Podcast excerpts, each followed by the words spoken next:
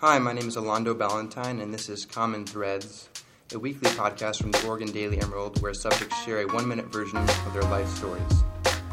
For our first episode, we hear Dave Dahl, founder of Dave's Killer Bread, tell his story.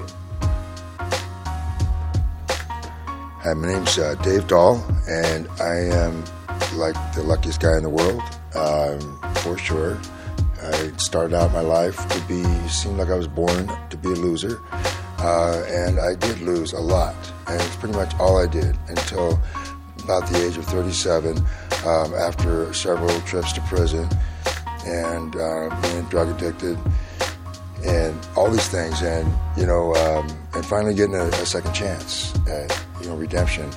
And uh, I got it. And I went to, my family gave me a chance to come back to the bakery that my dad had started.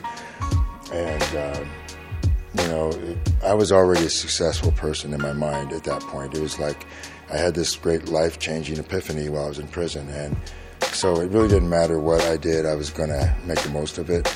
But prison, um, but, but going back to uh, the bakery was a great opportunity, and I made the most of it. And uh, like I said, I'm very successful that I've been, or very fortunate that I've been able to turn it all around like this and uh, I just keep I, I, get the opportunity to speak to thousands of people every year and hopefully inspire them to do uh, similar things because I believe that we can uh, work together to make the world better.